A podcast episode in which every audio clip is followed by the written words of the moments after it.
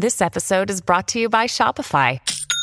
Forget the frustration of picking commerce platforms when you switch your business to Shopify, the global commerce platform that supercharges your selling wherever you sell. With Shopify, you'll harness the same intuitive features, trusted apps, and powerful analytics used by the world's leading brands. Sign up today for your $1 per month trial period at shopify.com slash tech, all lowercase. That's shopify.com slash tech. This episode is brought to you by Bumble. So, you want to find someone you're compatible with, specifically someone who's ready for a serious connection, totally open to having kids in the future, is a tall, rock climbing Libra, and loves rom coms with vegan pizzas on Tuesdays just as much as you do. Bumble knows that you know exactly what's right for you. So, whatever it is you're looking for, Bumble's features can help you find it. Date now on Bumble. Hey, everybody. I think we're live. Uh, we're going live to Facebook and then shortly thereafter in stunning, overly high resolution to YouTube. All right, guys, it's Dr. Z. Welcome to the ZDoggMD show. I think. I think we're live. I'm doing this all myself because of social distancing. And I, today I want to talk about the fact that I'm going insane, like many people. And I look, I'm a misanthrope. I don't like other people. I'm perfectly happy in lockdown situations until I'm forced to go into a Zoom meeting. So, how many of us are having to do this now? My kid, my youngest daughter, has been suddenly having to do this for her third grade class, and it causes her tremendous A, boredom, B, anxiety, C, fatigue. She talks about it for hours before it's going to happen. Oh, do we really have to do this? And you know, initially I was like, "Well, come on, dude. You, you said you missed school, you missed your classmates, you missed your teacher. So what's the problem?" And then I remembered what Zoom was like. So here's the deal with this because it has ramifications for, first of all, how long we're going to tolerate you know severe lockdown and social distancing because that's a real factor. If if if you want this thing to succeed at all people have to have to actually be able to do it. And we're getting to a point where i think we're getting something that national geographic called zoom fatigue and i linked to the article here. This is the deal. When people want to and and i'll start with stories about how i've experienced this everybody wants for some reason something from me at some point when they're reaching out to me. So they want a phone call, they want an email, they want a meeting, whatever it is. The ones who want video conferences are the ones I delete right away. Now, I never quite could put my finger on what it is, but it felt like an invasion into my personal space. Now, this is somebody who makes videos for a living. Like, I'm talking to 3,500 live people right now on Facebook. Um, like, Anna's here, and Mary's here, and Jan Grewal's here, says hello from Clovis.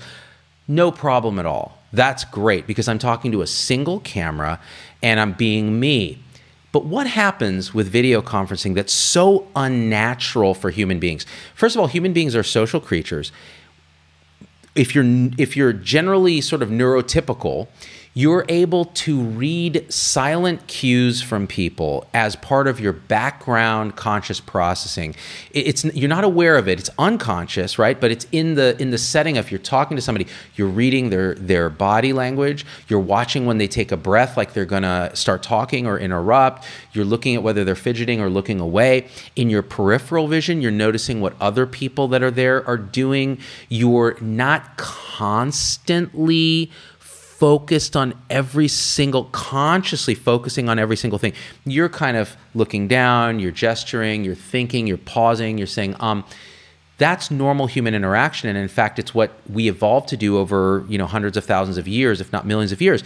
We read these cues unconsciously and we respond in a way that is appropriate, that has some theory of mind. In other words, we're able to kind of understand what our listener is feeling and therefore respond appropriately. Most people are capable of doing this unconsciously in their sleep without a lot of ATP being spent. In other words, it doesn't take a lot of energy to do that normally unless you're a really introverted person but even then even then it's just part of our thing now if you're say on an autistic spectrum or something like that it's a very it's a much bigger challenge and we'll get to that so when you have a phone call, what's that like?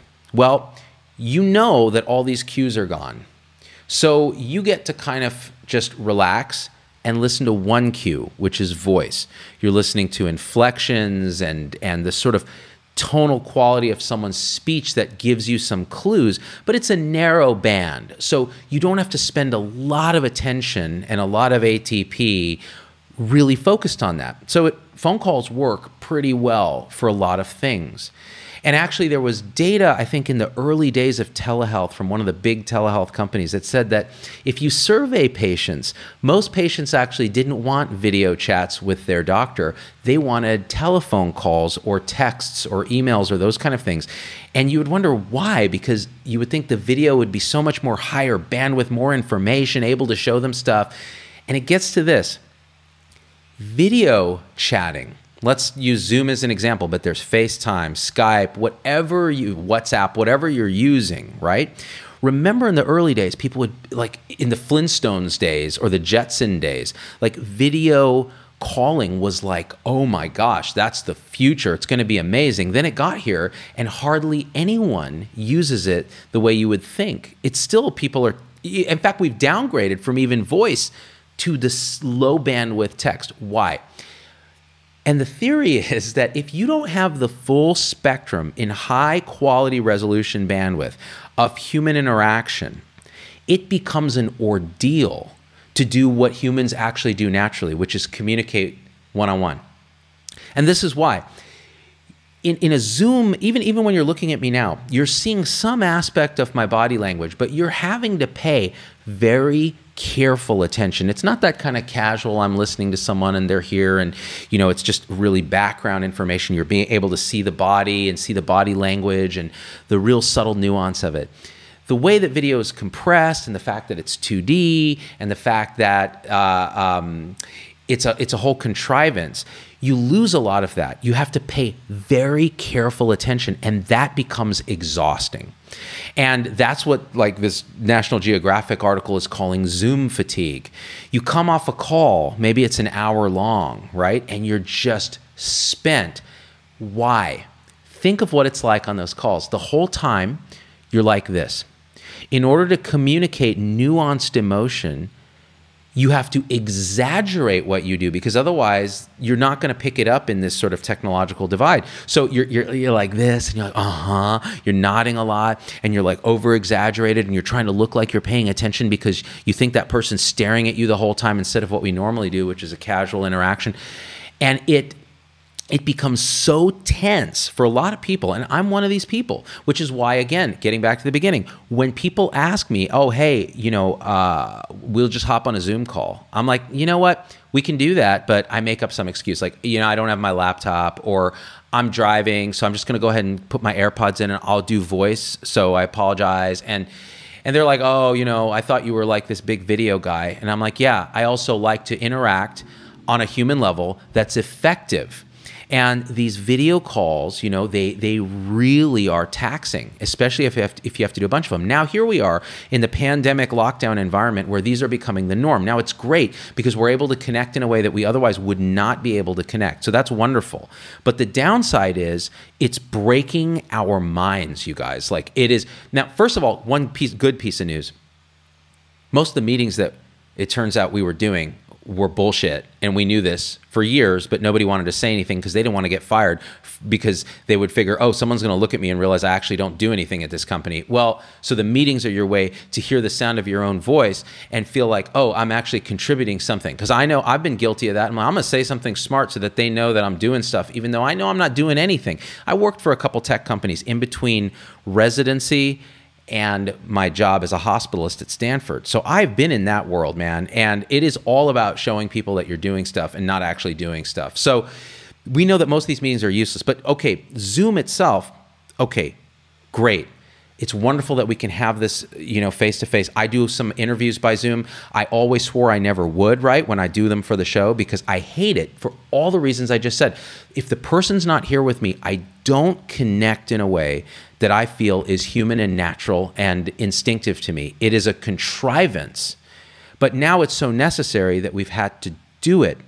So the question is if if this is so painful and it's going to be so hard, there's another facet of this, which is since we've been on lockdown, right? The day doesn't end. Have you guys noticed that? Unless you're going into the hospital or something, you're physically going your day never ends. It doesn't matter if today's Saturday, it doesn't matter if and I've been living that life for like 10 years doing social media, but most people don't, and it is it is demoralizing because there's no home work separation. It's all integrated. Your kids are up on you while you're trying to do something. People have no problem, you know, Zoom meeting you at, at 8 p.m. because everyone thinks, well, we're all at home anyways, and, and Sundays and Saturdays. There's no distinction anymore. And then you throw in the fatigue, the just devastation of doing these video meetings, right? And it's a mess. Now for people on the autism, some people on the autism spectrum, Zoom has been a godsend because it actually facilitates limiting that stimulation to a narrower band. People get cues of when they're supposed to speak. There's not all the, uh, the, the extraneous chit chat and other distraction, and that's a piece of it. Um, now, there are some people on the autistic spectrum that actually do worse because the, the, the stimulation is a different type of stimulation that isn't good. So there's no one size fits all. Now, the other problem with Zoom that we have to remember is these multiple Brady Bunch gallery mode, humans are not designed to to distract attention from from box to box to box it becomes very difficult to focus on a conversation and it ends up just becoming these individual siloed conversations with all these brady bunch people just kind of standing there awkwardly trying to look at the camera and and so there are solutions for this, right? And I think one solution is you have to improve the bandwidth of the actual experience. And what I mean by that is include as much of that human signaling, as much of the body language, as much of the the subtlety as you can. So what does that mean? It means very high resolution video with a very high frame rate. And what that means, a frame rate, right now what you're seeing is 30 frames per second. Your computer will say it's 60 because mine is upsampling it, but the raw frames coming out of the computer are 30 per second. Real life is much higher than that. If I bumped it up to a true 60 or 120 right now, people have commented, I've done that before. They're actually put off because it looks so real. It's like they're in the room with me and they're not expecting that. They're expecting a more entertainment like thing where it's it looks like TV. So increasing bandwidth can increase then communication. Decreasing latency that sort of lag between the signals can increase this. And i've seen this with certain telehealth things. This is important for telehealth because again if patients don't want to communicate with you because it's clunky and they feel stressed and the doctor feels stressed after the day that's going to be a deal breaker. So it you know I've seen I've seen applications where it's actually super smooth, especially in-house hospital applications where it's like a telenursing thing and it feels real time. You don't feel that really awkward lag. And some people are much more sensitive to it. Um, so you can improve the technology, right? I think that's going to be a key component. The other thing you could do is make it more virtual. So, actual VR goggles in a 3D space, sitting with an avatar of another person that has full function of body language and all of that. That could actually be a game changer too, but we're still not quite there yet. Let's read some comments. Um, this helps me understand, says Crystal Batterby, why my I don't like these Zoom meetings. I would much rather talk on the phone. Now, people feel terrible about this. There's a sense of shame, like, well, everyone's doing Zoom. Why can't I fit in and do it too? And the truth is, no, you're a better human being than they are. There's something that is more, and I, and I hate to say this, you're more neurotypical, meaning a human being that it is it evolved to kind of interact face to face. Now there are people who again have and this may just be the evolution of our species are just better over video, right? And you, you we all know those people. We may be those people, right? And so my feeling, and, and here's another thing. I, I got to say this: um, the distinction. I often get asked to do Zoom talks.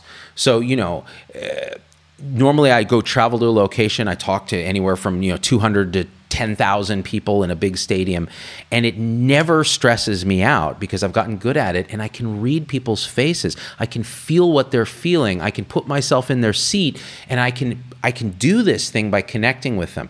You put me in Zoom and make me do the same thing. You can even pay me the same amount. I will usually refuse to do it unless there's something unique there because it it, it sucks the joy out of the experience and the connection out of the experience for me. And I think I'm not alone on this. Um, let's see. The appointment will be via Zoom. At least the appointment will get a bulk bill. Oh, okay. Someone's talking about something. Hold on, hold on. Uh, Stephanie Purdy. This is why I avoid eye contact with people when I'm Zooming with them. When I talk, I always look off to the side. Eh, so that's a good example because when you're zooming, it's so fatiguing because you have to be on the entire time in your mind. If we just treated it like, hey, anyways, guys, we're just live and stuff. And Supporter Tribe knows this. So, Supporter Tribe, the guys who subscribe on YouTube and Facebook, get a lot of live shows with me. And it's not like what I'm doing right now, where I'm like, okay, guys, this is what I need to tell you this. It's like this. Ah, so, anyways, what's going on here? Uh, Charlene, video component talks coming soon. Yeah, I don't know, Charlene. Fucking video. I don't, I don't know. It's more like a conversation, right? So, I think we can get there. I think we can train ourselves to to outwit Zoom fatigue. I think we can improve the technology so that Zoom fatigue becomes less of an issue. But really, if we're not aware of the problem, we're never going to fix the problem. And one of the one of the easiest things to do is just eliminate every unnecessary meeting you can. Now, going back to my daughter, she sits in the class. It's a gallery mode. She's overwhelmed. She hates it. She's bored. It's disorganized. She doesn't feel connection. Why bother, right? Go back to me interviewing a guest for the show. We do our best, but it's never going to be as good as that person sitting right here in this studio, right? Go back to the pandemic. We are pretty much going to reach a point. I'm not saying we're there yet, but we're going to reach a point where people are like, I would rather get this thing and get sick and potentially die than continue to live boxed up in a cage, not able to talk to people. We are social pack animals, most of us. And so until you factor that into the calculus of what we're doing, right? Because your people are weighing, should we develop some herd immunity or should we continue lockdown to keep the hospitals, you know, from being overwhelmed, et cetera. Now, one thing I'll say is this. I live in the Bay Area. We had a very aggressive lockdown. I mean, from the beginning, uh, Newsom was like, okay, shut it all down. San Mateo County, where I am, shut down very quickly. And we've seen our cases really, I mean, it works. It bends the curve. It absolutely works. But but now we're, what, a month into it, and it gets even more aggressive. So the curve is clearly bent. Our hospitals are flipping empty um, for the most part. In fact, hospitals are going out of business, right? I have guys at AHA, the American Hospital Association, messaging me going, dude, we are dying. It's the end. And there's a part of me that's like, good, it's time the next iteration will be we'll actually be paid to keep people healthy. How about that? But of course, you know that this is livelihoods and this is the economy. But but here's the thing: hospitals are mostly empty. We bent the curve. So what do they do? They ratchet up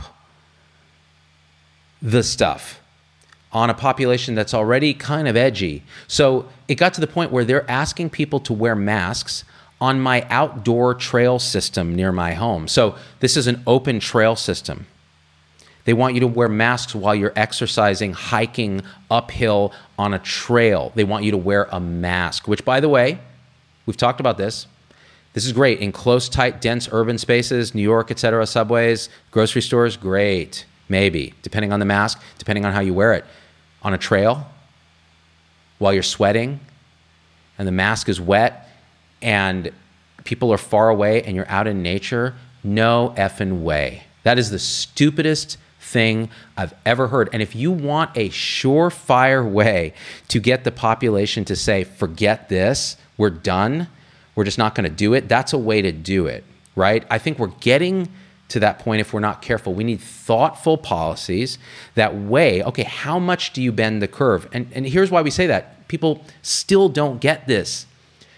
Bending the curve does not mean eliminating the number of, inf- lowering the number of infections totally if you don't get a vaccine or a cure or an effective treatment, which by the way takes months to years, the same number of people ultimately get infected. It just happens slower. So you want to bend the curve just to the point where you're keeping the hospitals humming and not overwhelmed. The hospitals have the necessary PPE to keep their own staff safe, but you're developing some degree, hopefully, although we don't know yet, of immunity. And WHO says one thing and CDC says another thing. Developing some kind of immunity in younger, more resilient individuals in the community that are less at risk. They're not at no risk. We know this already from what Scott Weingart said on my show, uh, seeing young people in New York, et cetera. But We know they're at less risk than an older person with comorbidities. So start to develop some community immunity to protect those people because otherwise we're just delaying the inevitable, which is everybody gets it, including the most vulnerable, and there's no immunity built up. So there's a balance that we have to strike. I've done show after show after show on this. There is a holier than thou asshole attitude among people who want this lockdown to be as severe as it can possibly be because they're under the delusional idea that somehow that's going to save more lives. Now, if that were true, then you could say, okay, cool, but it's not. Okay, there's not evidence that that's true. In fact, we're operating on crappy evidence across the board. We're doing the best we can, right? But there's a balance, okay? So I think one thing is yes, Social distancing, especially in hotspots. Yes, hand washing. Yes, masks in very tight spaces and areas where you cannot social distance, right? But, but this kind of exuberant and shaming of people and all this other stuff that's going on, and it's very political too, which is ridiculous. When did this be? How? We know why it's political, right? Because you have Trump out there going, you should inject bleach. I mean, we get that, right? But it the science itself is not a political thing. Just look at it rationally, hear all the sides, and understand that most rational people stand in the center of a Venn diagram that has the following circles. I'm very worried about COVID because it's a deadly disease and it, it affects people, not just old people, but young people too, in an unpredictable way. And it is much, much, much more fatal than flu, no matter what number you believe. It is more deadly than flu. And on top of flu, it can really harm particularly healthcare providers in our medical system. Okay? Then there's another Venn diagram which says, I'm really concerned about people on the margins, people with small businesses, and others whose livelihood and future depend on what they've worked so hard for. And we're taking that away by locking down the economy. So our priority should be how to safely figure that out and balance it, right?